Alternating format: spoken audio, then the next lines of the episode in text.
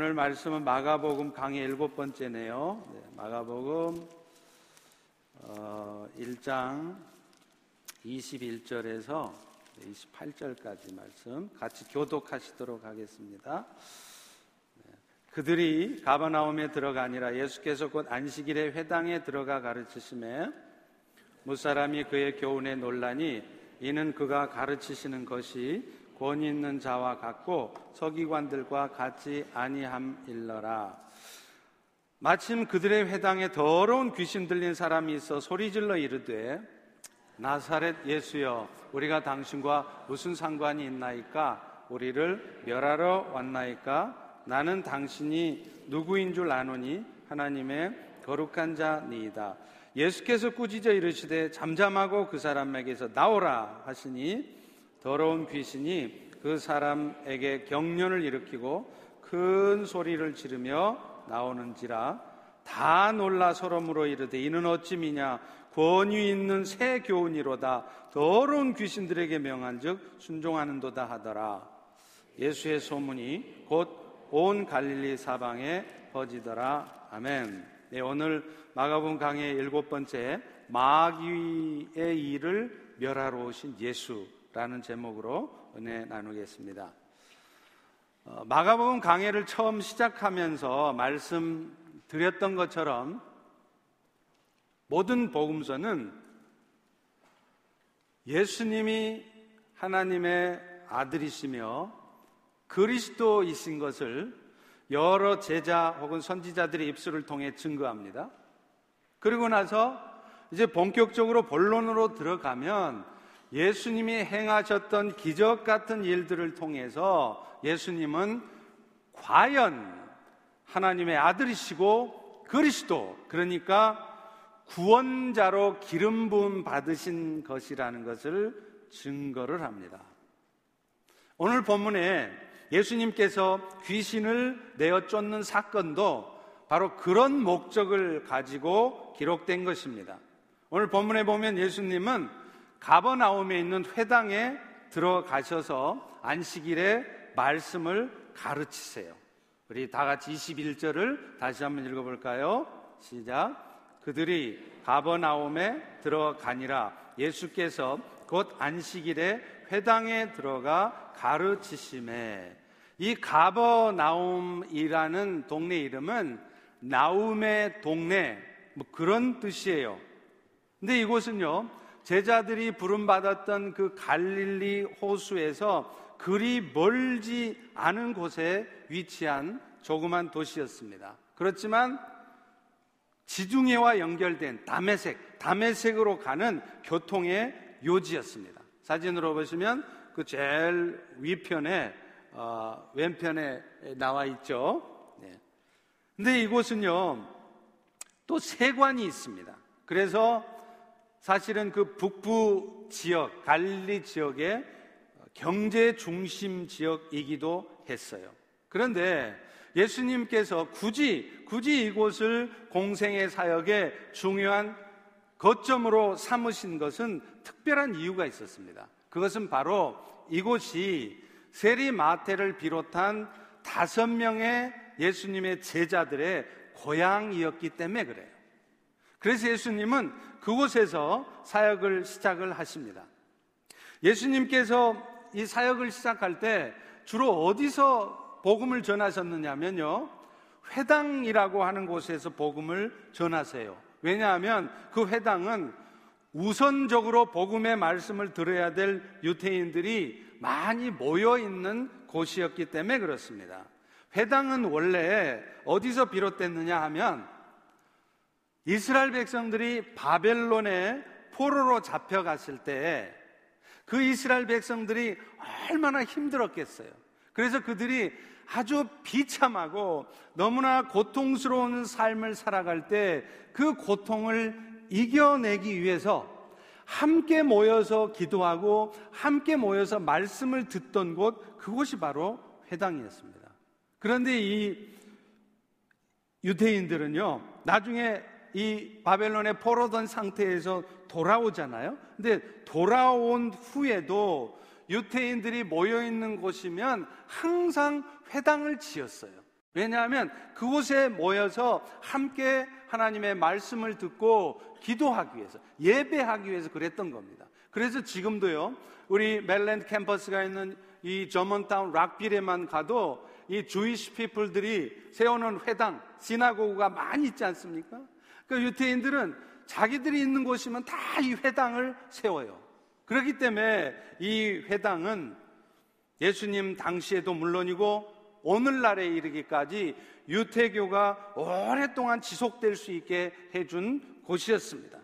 그런데, 그런데 사실은요, 이 회당은 유태교가 오랫동안 지속되게 해주는데 역할을 한 것뿐만 아니라 사실은 기독교가 초창기였을 때 그 기독교의 복음이 전파되게 한 것도 사실은 회당이었어요.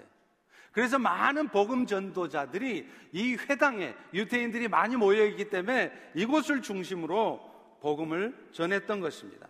실제로 당시에 회당에서는요, 회당장이 허락을 해주기만 하면 누구든지 나와서 성경을 가르칠 수 있었습니다. 그래서 종종 그것을 방문하는 교사들이나 혹은 권위 있는 성생들이 이 회당에서 하나님의 말씀을 가르칠 수 있었고 예수님도 또 그리고 그의 제자들도 그런 이유에서 회당에서 복음을 전했던 것이죠. 자, 그런데 오늘 본문에 보면 예수님이 그 회당에서 하나님의 말씀을 가르치는 것을 보고서 많은 사람들이 그 가르침에 놀랬다는 거예요. 우리 다 같이 22절을 다시 한번 읽습니다. 시작. 무사람이 그의 교훈에 놀라니 이는 그가 가르치시는 것이 권위 있는 자와 같고 서기관들과 같이 아니함 일러라. 예수님의 가르침에 회당 사람들이 놀랐던 이유는 그 가르침이요. 일반적인 율법 교사나 서기관들하고는 비교가 안 되는 가르침이었습니다. 예수님께서 늘 가르치실 때마다 그렇게 주위에서 흔히 보여질 수 있는 신뢰를 들어가면서 비유를 하면서 아주 쉽게 잘 가르쳤기 때문이기도 하겠지만 보다 중요한 것은요, 예수님의 가르침에는 신적인 권위가 있었다는 거예요. 그 이유는 그분의 가르침 자체가 하나님 아버지의 생각과 마음으로부터 나온 것이었기 때문에 그렇습니다. 그래서 요한복음 8장 26절에도 보면요. 예수님이 이렇게 말해요. 나는 그분에게서 들은 그것을 세상에 말하노라. 이 말씀은 곧 예수님의 가르침은 그 당시에 종교 지도자들 중에 설교 좀 잘하는 목사, 뭐 이 정도의 가르침이 아니라 하나님으로부터 직접 하나님의 음성을 들은 하나님의 아들이 신적 권위를 가지고 가르친 그런 말씀이었다는 것입니다. 따라서 많은 회당 사람들이 그래 그 가르침을 보고 놀랬다는 것 자체가 그것이 바로 그분이 하나님의 아들이시라는 하나의 증거라고 하는 것입니다. 근데요, 예수님께서 이렇게 하나님의 아들이신 증거는 또 있었습니다.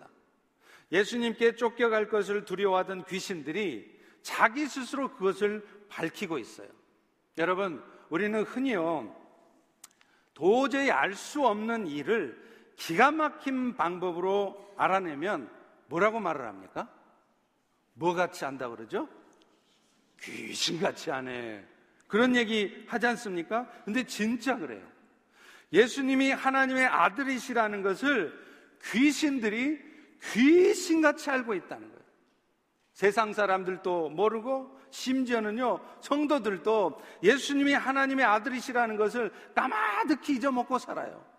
만약에 예수님께서 하나님의 아들이시라는 것을 잊지 않고 분명히 믿고 산다면 어떻게 예수 믿는 사람들이 세상 사람들하고 똑같이 불평하고 염려하고 분노하고 싸우고 그렇게 살아갑니까? 하나님의 아들이신 예수가 오늘 또 우리 안에 계셔서 나를 도우신다는 걸 잊지 않는데 어떻게 그런 삶을 살 수 있느냐는 거예요. 그런데, 그런데 예수가 하나님이라는 이 사실을 귀신들은 귀신같이 하는 거예요. 전혀 예수를 믿지 않았던 어떤 자매가요, 어느 날 교회에 출석을 하게 됐습니다. 그를 위해서 아무리 기도하고 복음을 아무리 전해도 받아들이지 않던 자매가 전혀 예상하지 않았는데 어느 날 교회를 나온 거예요. 그래서 그를 위해서 기도한 사람이 묻습니다. 도대체, 도대체 무슨 바람이 불어서 오늘 이렇게 교회에 다 나왔냐? 그렇게 물어봤더니 그 자매 대답이 참 희한합니다. 자기 인생에 정말 풀리지 않는 숙제가 있어서 구술해서라도 그것을 좀 해결해 보려고 무당을 찾아갔대요. 그랬더니, 그랬더니 그 무당이 그러더랍니다. 당신 문제는 우리 같은 작은 귀신을 섬기는 사람들은 도저히 해결할 수 없고 큰 신한테 가야 된대요. 그러면서 교회 가보라 그러더래요. 우리가 하도 전도를 안 하니까 세상에 무당이 다 전도를 해요. 근데요, 실제로 우리 한국 기독교 초창기에 보면 그런 일들이 아주 많았습니다. 평양에 우리나라 최초의 장로의 신학교를 세웠던 사무엘 머펫 선교사님의 일화는 유명해요.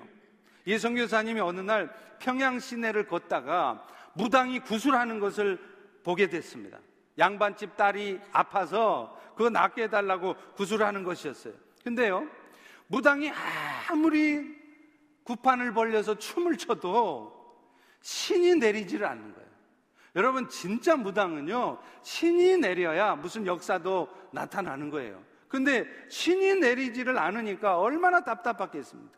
그런데 가만 보니까 그 이유가 뭐냐면 세뮤얼 머페 선교사가 이렇게 서서 보고 있는 거예요. 그것 때문에 신이 안 내리는 거예요. 그래서 결국 그 무당은 굿하는 것을 포기하고 가버립니다. 이때 세뮤얼 머페 선교사님이 그 양반집 딸을 위해서 기도를 해주고 그 기도로 그 딸이 병을 낫게 되었습니다. 여러분 이 말이 이 말이 무슨 말이겠어요? 귀신도 귀신도 예수를 알아본다는 거예요. 예수가 하나님의 아들이신 것을 알아본다는 겁니다. 오늘 본문에 등장하는 귀신도 그것을 귀신같이 압니다. 다 같이 24절 같이 한번 읽습니다. 시작. 나사렛 예수여, 우리가 당신과 무슨 상관이 있나이까? 우리를 멸하러 왔나이까? 나는 당신이 누구인 줄 아는데 하나님의 거룩한 자니다. 여러분 여기서 말하는 하나님의 거룩한 자라는 것은 예수님의 신성을 표현한 말이에요. 그러니까 그 귀신들은 예수님이 신성을 가지신 하나님의 아들이라는 것을 알고 있었습니다. 실제로요, 귀신들이, 귀신들을, 아, 귀신들이 예수님을 표현하는 다른 곳에서의 말씀들을 보면 귀신들은 예수님을 뭐라고 표현하느냐면 하나님의 아들이라고 표현을 해요. 마태복음 8장 9절에서도 보면 귀신들이 그 예수님을 보고 하나님의 아들이라고 그러고요. 마가복음 뒤에 5장 7절에 보면 지극히 높으신 하나님의 아들이라 이렇게 말을 하고 있다는 것입니다. 사랑하는 성도 여러분, 우리가 믿고 있는 예수는 하나님의 아들이신 줄 믿으시기 바랍니다. 그런데요, 그 하나님의 아들이신 예수께서 이 땅에 오신 이유가 뭐냐는 거예요. 오늘 복음서들은 바로 하나님의 아들이신 예수가 왜 이 땅에 오셨는지, 그리고 이 땅에 오셔서 그분이 하신 일이 무엇인지를 증거하는 것입니다. 오늘 본문의 내용을 보면 예수님은 이 땅에 오셔서 마귀의 일을 멸하려고 그래서 이 땅에 있는 세상의 영혼들을 구원하려고 그 일을 하려고 오셨다는 것입니다. 예수님이 해당에서 가르치고 있을 때요, 때마침 더러운 귀신 들린 사람이 하나 들어오게 됩니다. 본문 23절을 보십시오. 마침 그들의 회당에 더러운 귀신 들린 사람이 있어 소리질러 이르되. 여러분 본문에 보면 마침이라고 돼 있어요. 이 말은 우연히 예수님이 가르치고 있는 회당에 귀신 들린 자가 들어온 것 같죠? 근데 아닙니다. 하나님께서 일부러 정확하게 그 타이밍에 맞춰서 귀신 들린 자를 그 회당 안에 보내주신 거예요. 왜냐하면 예수님을 통해서 그 귀신 들린 자의 귀신이 쫓겨나갈 때 그것을 통해서 예수님이 바로 하나님의 아들이시고 구원자시라는 것을 증거해 보이시기 위함이었던 것입니다. 오늘날 현대의학이나 심리학, 심지어는요, 현대 신학자들조차도 안타깝게도 귀신의 존재를 잘 인정을 안 하려고 그래요.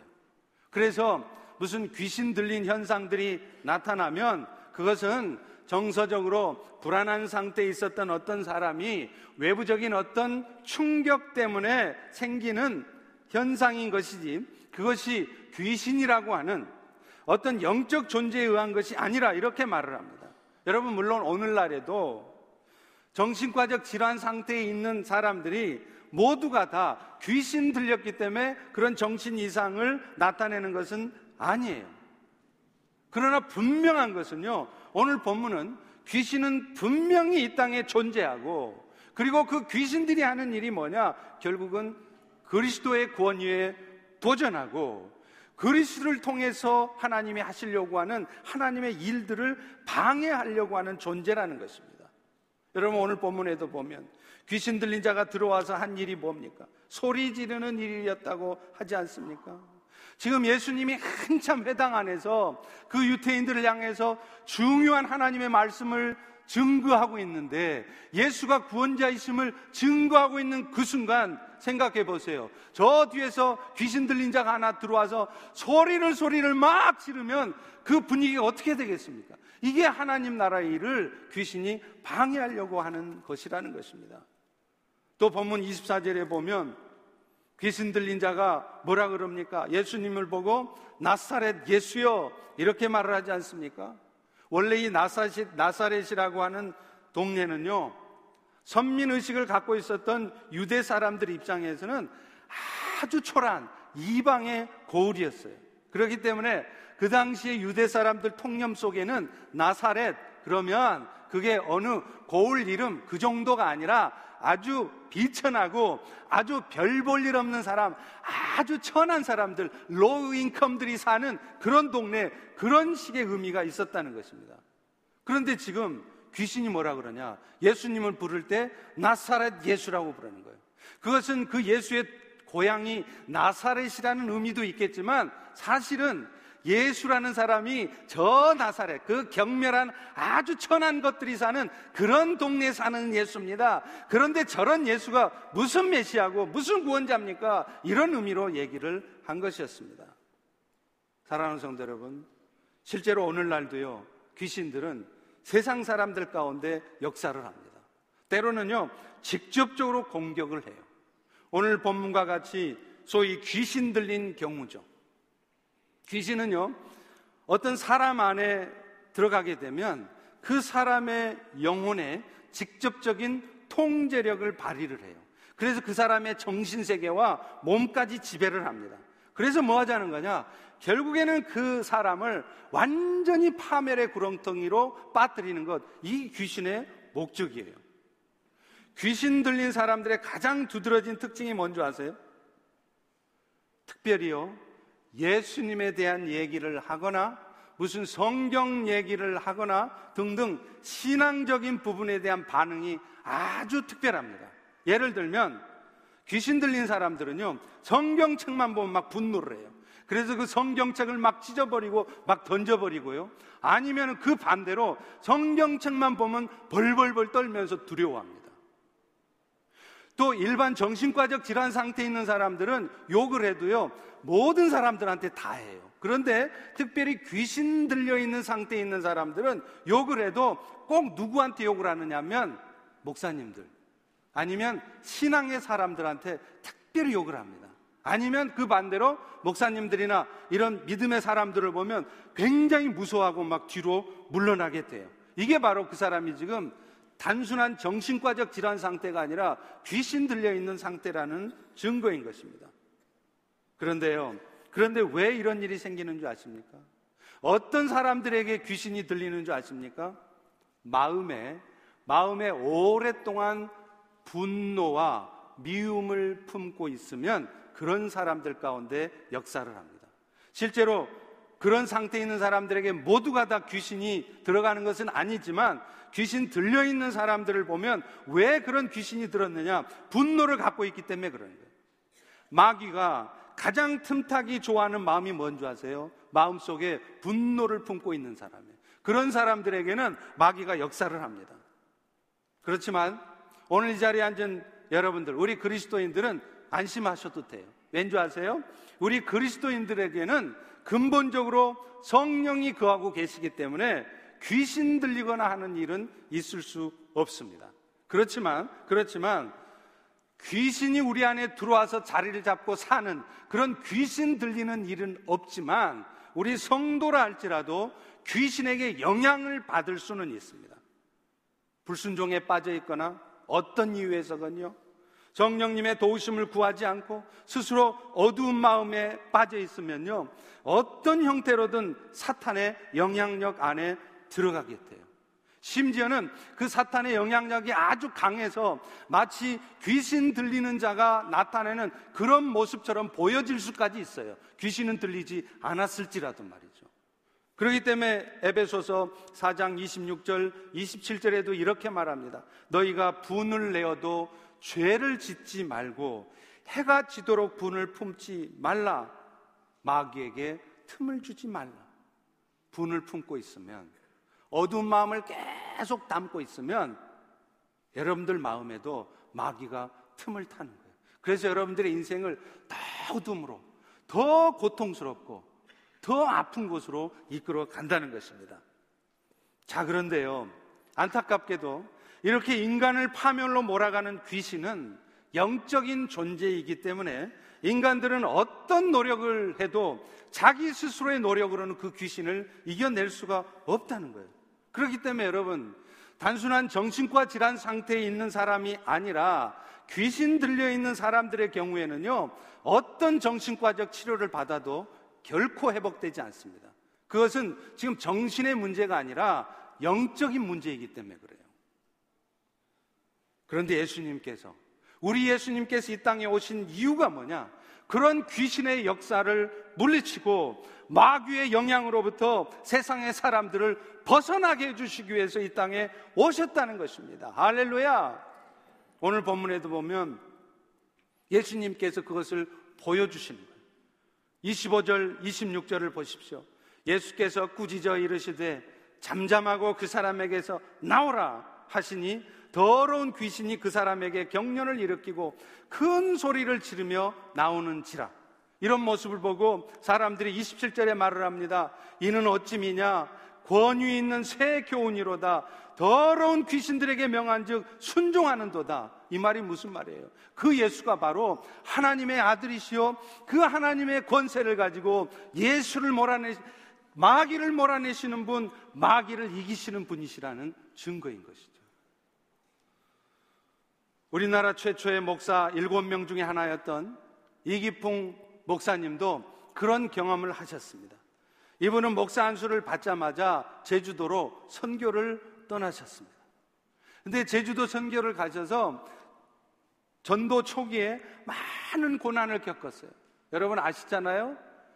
바닷가 쪽에 있는 사람들은요, 아주 그 우상숭배가 세기 때문에 웬만해서는, 웬만해서는 복음이 잘 안 들어가요. 그 제주도도 우상이 얼마나 많은지 몰라요. 그런데 그곳에 처음으로 가서 복음을 전하니 얼마나 힘드셨겠어요. 이 이기풍 목사님은 나중에 전도하다 너무 지쳐서 영적으로 육적으로 완전히 탈진이 되어서 이제 다시 평양 선교 본부에 연락을 넣습니다. 나를 다시 평양으로 불러달라는 거예요. 근데 그때 평양 선교 본부에 있던 세뮤얼 마페, 그 유명한 마포 삼열 선교사님이 이런 답장을 보냅니다. 이기풍 목사, 편지는 잘 받았소이다. 그런데 당신이 내 턱을 때려서 깨뜨려 놓은 흉터가 아직도 아물지 않고 있으니 이 흉터가 아물 때까지 더 분투 노력하시오. 이렇게 답장을 보냈어요. 사실 이기풍 목사는 예수님을 만나기 전에 이 세뮤얼 마페 선교사님을 길거리에서 만났는데요. 저 사람 서양 귀신, 양귀자라고 그러잖아요. 서양 귀신 붙은 사람이라고 돌을 들어 던져가지고 세뮤얼 마페 선교사가 턱이 깨져버렸어요. 그런데 어떻게 우리 같으면 그런 일 터지면 당장에 뭐해요? 뭐해요? 수. 나는 미국 와서 이 수라는 말이 참 재밌더라고. 수, 수. 껐다 가면 수요. 세멜 머페 성교사님이 저 같았으면 아마 수했을 것 같아요. 근데 세멜 성교사님은 수하지 않았습니다. 아무 반응도 하지 않았어요. 오히려 오히려 그 이기풍 목사를 받아줍니다. 그것 때문에 나중에 이기풍 목사가 예수를 제대로 믿고 나중에 평양신학교에 가서 목사가 되고 선교사까지 되었어요. 그런데 메페 선교사님 지금 그 얘기를 하는 거예요. 네가 그렇게 나 턱조가리 부러뜨렸는데도 나 화내지 않고 참았다. 이기풍 목사님은 그 편지를 바꿔서 통곡을 하면서 자신의 믿음 없음을 회개합니다. 그런데 여러분, 이 일은, 이 일이 있은 후에 놀라운 일이 벌어져요. 이 일 때문에 이기풍 목사님이 아주 영적으로 아주 강력해지고 성령 충만해졌어요. 그래서 그때부터는 영적 투쟁을 그야말로 목숨을 걸고 감당을 하는 거예요. 그러던 중에 하루 이 이기풍 목사님이 귀신 들린 자를 집으로 데려왔습니다. 근데 이 귀신 들린 자가 쇠사슬로 묶어놔도요, 어느 틈에 그 쇠사슬을 풀고 도망을 가는 거예요. 근데 이기풍 목사님은 이런 상황에서도 좌절하지 않고 계속 그 사람을 묶어놓고 기도하는 거예요. 저 같으면 아마 한 번 묶어놓고 기도해 줬는데 쇠사슬 풀고 도망가고 그것을 몇 번 하고 나면 아마 좌절했을 것 같아요. 아이고 나는 못하겠다 포기했을 것 같습니다. 그런데 이기풍 목사님은 앞서 그런 경험을 했기 때문에 포기하지 않는 거예요. 계속 기도하는 거예요. 그런데 어느 날 다른 날 같았으면 그날 또 이 귀신 들린 사람이 쇠사슬을 풀어버리고 달아났을 텐데 이상하게 그날은 이 귀신 들린 자가 힘없이 이렇게 주저앉아 있는 거예요. 그래서 하도 이상해서 무슨 일이냐 이유를 모르니까 그 귀신 들린 사람이 그러더래요. 항상 자기 대장이 와서 자기를 도망갈 수 있도록 쇠사슬도 풀어주고 도와줬는데 오늘은 천군 천사가 긴 창을 들고 집을 삥 둘러싸고 있어서 우리 대장이 못 들어오고 있다는 거예요. 그래서 내가 지금 못 도망가고 있다. 이런 얘기를 하더라는 거예요. 이기풍 목사는 그 얘기를 듣고서 용기를 얻었습니다. 그래서 그때부터 아주 식음을 전폐하고 금식하며 기도하기 시작했어요. 그런데 그날 밤이 깊었을 때 갑자기 그 귀신 들린 사람이 거품을 물고 쓰러지더니 한참 만에 제정신으로 돌아왔습니다. 그는 이 이기풍 목사님의 인도로 교회에 당연히 출석하기 시작했고 그 교회 집사가 됐어요. 사랑하는 성도 여러분, 이게 뭘 의미하겠습니까? 예수님께서는 이 땅에 오셔서 마귀의 일을 멸하시고 그래서 귀신이 들리고 악한 영들에 의해서 고통받는 자들을 자유케 하기 위해서 이 땅에 오셨다는 것입니다. 할렐루야. 그런데 여러분, 마귀는요, 이렇게 직접적으로 사람들을 공격하고 힘들게 할 뿐만 아니라 때로는요, 간접적인 방법을 통해서 역사를 해요. 앞서 말한 것처럼 마귀의 목표는 그리스도를 통해서 하나님의 나라가 확장되는 일을 방해하는 것입니다. 그럴 때 그런 마귀의 역사 앞에 우리도 역시 믿음의 사람이어도 때로 좌절하고 때로 실망스럽고 때로 분노하고 원망하고 그렇게 살지 않습니까? 그러나 그럴 때라도 마귀의 일을 이미 이겨놓으신 주님을 붙들고 살아갈 때 우리는 이 땅에 사는 동안에도 좌절하지 않고 승리하는 삶을 살 수 있다는 것입니다. 여러분, 마귀는요, 그 목표가 달성되도록 하기 위해서 세상 사람들 마음 가운데 역사를 합니다. 심지어는요, 믿음이 있는 성도들의 마음 가운데서도 역사해요. 그 믿음이 연약해져 있는 틈을 타서 마귀가 그 믿음의 사람의 마음 속에 들어가서 역사에서 결국 뭐 하자는 거냐? 믿음의 사람들을 통해서 믿음의 역사들이 나타나는 것을 못하게 막는 거예요. 이게 마귀들이 하는 짓입니다. 예를 들어 볼까요?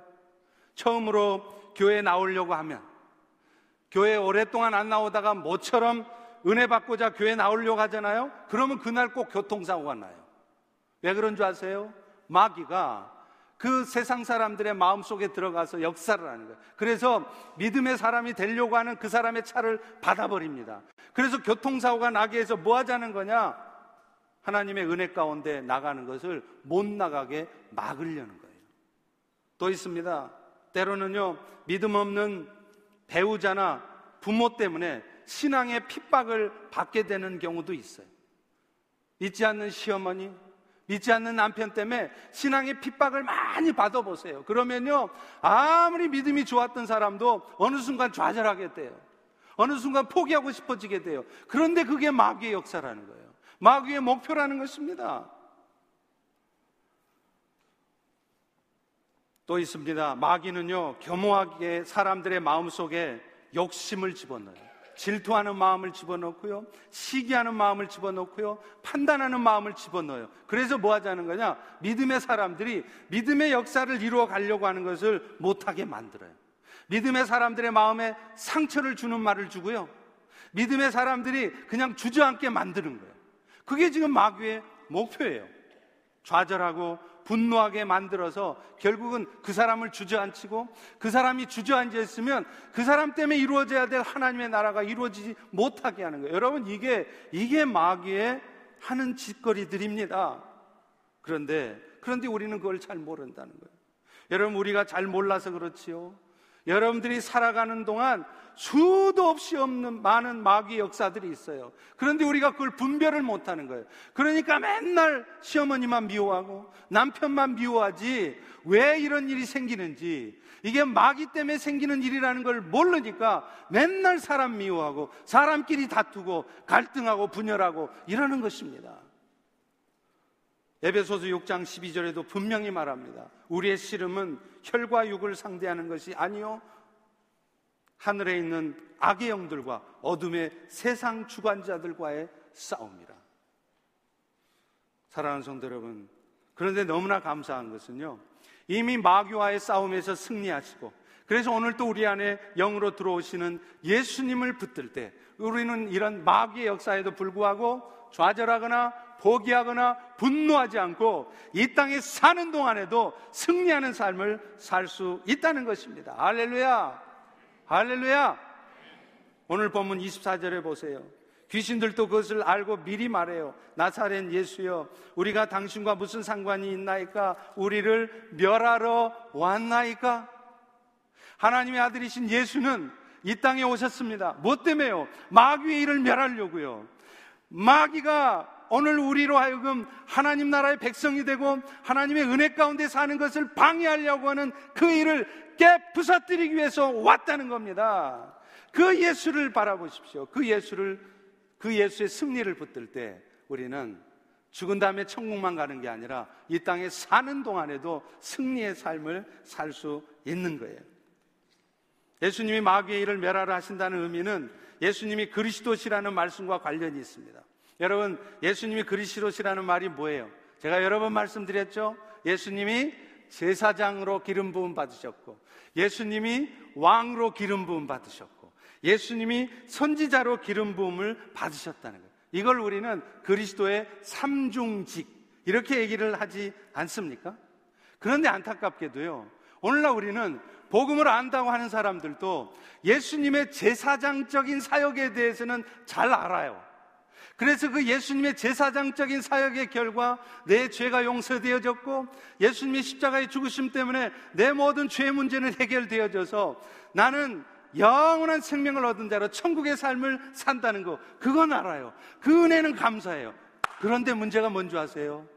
예수님의 왕적인 사역, 선지자적인 사역에 대해서는 잘 모른다는 거예요. 그러니까 그러니까 오늘날 수많은 그리스도인들이 하나님의 은혜로 예수님의 제사장적인 사역의 결과로 죄를 지어도 결국에는 천국은 가지만 적어도 이 땅에 사는 동안에는 세상 사람하고 하나도 다를 바 없이 살아가는 거예요. 예수님이 오늘 또 왕으로 오셔서 내 인생 전부를 책임지시고 있다는 거예요. 어떤 사탄마귀의 역사도 예수님이 왕으로 이미 승리하시고 그 승리하신 예수가 오늘 또 내 삶을 이끌어 가신다는 것을 분명하게 붙들면 우리는 세상 사람들처럼 좌절하고 세상 사람들처럼 분노하고 염려하고 싸우고 그럴 수 없습니다. 예수님의 왕적 사역을 기억하십시오. 예수님이 우리를 대신해서 십자가의 죽으심을 당하신 것은 물론 예수님의 제사장적인 사역이에요.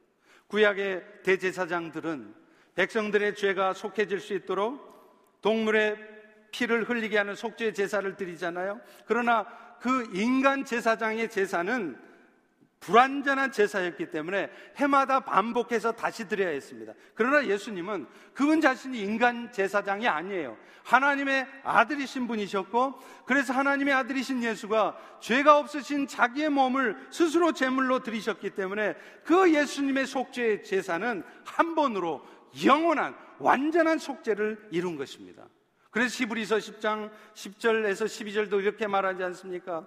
예수 그리스도의 몸을 단번에 들이심으로 우리가 거룩함을 얻었노라. 육신의 제사장마다 매일 자주 같은 제사를 드리되 이 제사는 언제나 항상 죄를 없게 하지 못하지만 오직 그리스도는 죄를 위하여 한 번에 영원한 제사를 드리시고 우편에 앉으셨다. 사랑하는 성도 여러분. 예수님의 그 제사장적 사역 때문에 예수님의 속죄의 제사 때문에 오늘 우리는 지난날의 죄도 용서될 뿐만 아니라 지금 여러분이 어떤 죄를 짓고 있어도 심지어는 앞으로 죽는 날까지 여러분이 어떤 죄를 지어도 그 죄에 대한 대가로 영원한 형벌에 빠지지 않습니다. 할렐루야! 예수님이 한 번의 제사로 영원한 속죄를 이루셨기 때문이에요. 그런데, 그런데 이 예수님의 그리스도로의 사역은 십자가의 죽으심으로 끝나는 게 아니라는 거예요. 예수님은 십자가에 죽으시고 끝난 게 아니라 그 죽으심을 이기고 부활하셨어요. 그러니까 그리스도의 복음이 예수님께서 십자가에 죽으셨다는 말만 한다면 그것은 여러분 복음을 반쪽만 얘기하는 겁니다. 예수님은 반드시 십자가에서 이기시고 죽음을 이기시고 부활하셨다는 얘기를 하셔야 돼요. 그것이 바로 예수님의 왕적 사역입니다. 여러분, 부활을 통해 죽음을 이기신 주님, 그분은 결국 사탄을 이긴 것이고요. 사탄을 이기신 예수님은 오늘도 우리 안에 영으로 들어오셔서 우리의 삶을 이끌어가고 계시다는 것. 다시 말하면 왕이신 예수님의 사역이 오늘 또 진행되고 있는 것입니다. 그런데도 사탄은요, 오늘도 마치 자신이 지지하는 것처럼 우리를 속이고 공격해와요. 그러면 또 우리는 그 사탄의 공격에 겁을 먹습니다. 좌절합니다. 막 분노합니다. 불평합니다. 다툽니다. 왜요? 이미 승리하신 예수를 모르니까 그래요. 이미 내 안에 왕으로 오신 예수, 어떤 사탄의 역사도, 어떤 마귀의 역사도 이미 무릎 꿇어놓고 승리하신 그 예수가 왕으로 오늘 또 우리를 지키신다는 이 사실을 놓치니까 우리 앞에 벌어진 상황 때문에 좌절하고 분노하고 염려하고 세상 사람하고 똑같이 살아가는 것입니다. 그러나 왕이신 예수님의 일하심을 붙들고 살아가면 우리의 삶에도 실제적인 승리의 삶이 누려져요.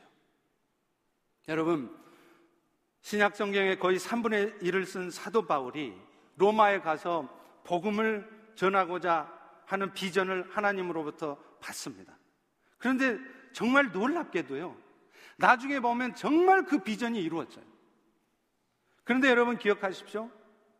그 과정에서 하나님이 바울에게 주신 그 비전이 이루어지는 과정에서 바울의 삶이 결코 편안하지 않았다는 거예요. 하나님의 비전은 분명히 이루어졌지만 그 비전이 이루어지는 과정 속에서 바울은요, 예루살렘에 올라가서 체포당했습니다. 체포당한 후에 로마의 황제 앞에 재산을, 재판을 받기 위해서 압송을 당하잖아요. 그 과정에서 어떤 일이 벌어집니까? 배가 풍랑을 만나잖아요. 다 죽게 생겼습니다. 그런 일들을 다 겪어요. 그러나, 그러나 중요한 것은 그런 고통의 시간이 있었지만 결국에는, 결국에는 하나님의 비전이 이루어진다는 거예요. 사도행전 28장 30절, 31절에 보면 바울이 온 이태를 자기 셋집에 머물면서 자기에게 오는 사람을 영접하고 하나님의 나라를 전파하고 예수 그리스도에 관한 모든 것을 거침없이 가르쳤다. 여러분, 셋집이라는 게 뭔 줄 아세요? 가택 연금 상태에 있는 걸 말해요. 바울이 로마에 갇혔을 때 감옥에 갇혔다는 게 아니에요. 이런 벽돌집, 큰형님 댁에 있는 게 아니고 어디에 있었느냐면 셋집. 그러니까 일반 집을 세를 내어서 그 안에서만 갇혀 사는 거예요. 이게 연금이라 그래요. 바울은 감옥에 산 게 아니라 그 가택연금 상태에서 2년을 로마에서 보냈습니다. 그러자 그를 찾아서 수많은 사람들이 찾아왔어요. 바울에게 말씀을 듣고자. 그랬을 때 바울은 그 가택연금 상태에서도 2년 동안 엄청난 많은 사람들에게 그리스도의 복음을 전했어요. 하나님의 비전이 과연 이루어졌잖아요. 바울아, 너는 반드시 로마에 갈 것이다. 네가 가이사 앞에 설 것이다. 바울은요. 풍랑을 만나서 배가 다 뒤집어지는 그런 절망할 수 없는 상황이 왔어도 흔들리지 않았습니다. 그런 절망적인 상황 앞에 좌절하고 누구 원망이나 하고 그런 어둠에 빠져 있지 않았어요. 왠지 아세요? 승리하신 예수. 그 예수께서 천국에는 그것을 이루실 것을 굳게 붙들었기 때문에 그래요. 사랑하는 성도 여러분. 오늘 우리의 삶에도 그런 승리가 있을 수 있습니다. 저는 개인적으로 우리 그리스도인의 삶을 한마디로 말하면요. 기쁨의 삶이요. 평강의 삶이요. 감사하는 삶이요. 기대하는 삶이라고 생각합니다. 오늘 여러분은 기뻐하고 계세요? 아멘? 제가 볼 때는 별로 기뻐하지 않는 것 같은데요. 오늘 여러분의 마음에는 평강이 있습니까? 아멘? 제가 보기에는 막 불안해하는 것 같은데요. 뭐가 마음에 안 들죠, 막. 뭐가 막 불안하죠, 못마땅하죠. 오늘 여러분은 지금 감사가 있으십니까? 아니면 여러분의 눈앞에 펼쳐진 상황 때문에 계속 불평만 하고 계십니까? 여러분, 여러분 인생에 대한 기대가 있으십니까? 아니면 이런 내가 뭘 하겠어? 기도 한들 되겠어? 그렇게 절망 가운데 있으십니까? 여러분, 크리스찬의 삶은 딴 게 아니에요. 성경 많이 하는 거요? 그거 중요하지 않아요. 성경 많이 알면 뭐예요? 맨날 불평하는데, 감사가 없는데, 맨날 마음이 어두워져 있는데, 진정한 크리스찬의 삶은 기뻐하는 것이고, 감사하는 것이고, 평강 가운데 기대하는 것입니다. 여러분, 데살로니카 전서 5장 16, 18절 잘 아시죠? 뭐라고요? 데살로니카 5장 16절. 항상 뭐야? 기뻐하라. 범사에 뭐요? 감사하라. 이것이 뭐라고요? 여러분을 향한 하나님의 뜻이래요. 여러분 지금 하나님 뜻대로 살고 싶으십니까? 살고 싶으십니까? 그러면 뭐 해야 돼요? 기뻐하셔야 돼요. 그럼 뭐 하셔야 돼요? 감사하셔야 돼요. 항상 기뻐하래요. 좋을 때만 기뻐하고 안 좋은 일 생기면 슬픔에 빠져 있는 게 아니라 일들이 잘 풀려질 때만 감사하고 일 안 풀려지면 감사 안 하는 것이 아니라 어떤 상황에 있어도 감사하라는 것입니다. 왜 그렇습니까? 예수님이 우리를 위해 십자가의 죽으심으로 우리의 죄 문제를 해결하신 제사장이실 뿐만 아니라 그분은 죽음을 이기시고 부활하심으로 말미암아 오늘 또 왕의 직분을 가지고 오늘 우리의 인생 전체를 책임지고 계시기 때문에 그렇습니다. 그 왕이신 예수를 붙들 때 여러분 우리는 어떤 상황에서도 절망하지 않습니다. 기뻐할 수 있습니다. 어떤 불평할 수밖에 없는 상황에서도 불평의 말만 늘어놓는 것이 아니라 마음이 스스로 어두워져 있는 것이 아니라 밝은 빛 가운데 세상 사람들에게 빛을 비춰줄 수 있는 것이에요. 여러분 이게 이게 크리스천의 삶입니다. 리고렌 목사님이 목적이 이끄는 삶이라는 책에서 이런 말씀을 하셨어요. God's love is like an ocean. You can see its beginning, but not its end. 무슨 말이에요? 하나님의 사랑이 대양 같다. 다 동의하시죠? 근데 여러분 그 대양을 보실 때 대양 보면 뭘 보고 계시는 거예요, 지금? 그 대양의 출발, beginning, 앞부분만 보고 계세요.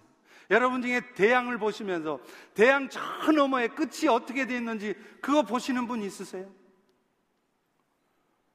우리의 삶 속에서 주님께서 나타내 주시는 사랑도 마찬가지라는 거예요. 지금 현재 모습은 절망적이고 문제 있어 보이지만 그러나 결국에는 하나님의 뜻이 이루어짐을 우리는 알지 못해요. 그러니 그런 믿음을 가지고 현재를 보지 않으면 우리는 자신도 모르게 염려할 수밖에 없고요. 그러면 결국 불평하게 되어 있고요. 그러면 두려워하며 분노하게 되어 있습니다. 중세시대 프란시스라는 수도사가 있었습니다. 이분은 원래 이탈리아 상인의 아들이었어요. 그래서 굉장히 부자였습니다. 그런데 이분은 예수님의 말씀에 철저히 순종하기 위해서 재산을 다 포기했습니다. 그래서 1년 내내 유럽을 다니면서 설교하고 또 연명할 수 있을 정도의 적은 음식망을 구걸해서 먹으며 살았어요. 그런데 그분이 쓴 평화의 기도문이 있습니다. 저는 우리 모든 성도들이 정말 이런 기도를 드리는 성도들이 되었으면 좋겠습니다. 이런 기도를 드리고 이렇게 살아가려고 애쓰는 사람이 오늘 또 왕이신 예수를 붙들고 사는 사람들입니다. 주님, 나를 평화의 도구로 써 주옵소서. 미움이 있는 곳에는 같이 미워하는 게 아니라 사랑의 씨앗을 심게 하시고 상처가 있는 곳에 용서의 씨앗을 의심 있는 곳에 믿음의 씨앗을 낙심 있는 곳에는 소망의 씨앗을 어둠 있는 곳에 빛을 비추게 하소서. 내가 위로받기를 구하는 게 아니라 위로하게 하시고 내가 이해해 주기를 구하는 것이 아니라 내가 이해받기를 구하는 것이 아니라 먼저 이해하기를 구하고 사랑받기를 구하는 게 아니라 사랑하기를 구하게 하소서. 왜냐하면 우리가 받은 것은 주기 위하며 우리가 용서되어진 것은 용서하기 위하며 우리가 영원한 생명을 얻은 것은 죽기 위함이기 때문입니다. 사랑하는 성도 여러분, 어떤 가르침이 그저 지식이라면 그것은 사람을 변화시키지 못합니다. 자신을 변화시키지 못하고요. 다른 사람에게 영향을 끼치지도 못해요. 오히려 자신의 지식에 대해서 긍지를 가지게 되고 그래서 어느 순간 자기도 모르게 영적인 교만에 빠지게 되고 그래서 다른 사람들의 무지함을 자기도 모르게 판단하고 비난합니다. 결국은요, 결국 그런 사람들은 자신의 삶에 자유함이 없어요. 결국 자기 손해입니다. 행복한 삶을 살 수 없습니다. 행함이 없는 믿음은 죽은 것이듯 삶이 없는 지식과 가르침은 허상이에요. 오늘 여러분이 말씀을 들으셨으면 가장 먼저 하실 일이 뭘까요? 여러분도 프란시스와 같이 그런 기도를 드리시는 것입니다. 그리고 무슨 거창한 거 하려고 하지 마세요. 여러분이 그런 프란시스 같은 삶을 살기 위해서 작은 것부터, 여러분의 가정에서부터, 여러분의 교회에서부터, 여러분의 oikos에서부터 작은 것부터 시작하십시오. 그리고 그런 삶이 결코 쉽지 않은 좁은 길일지라도 그 길 끝에는 우리 주님께서 영광 중에 맞아 주실 것을 기대하며 묵묵히 묵묵히 걸어가실 수 있기를 주의 이름으로 축원합니다. 우리 다 일어나셔서 우리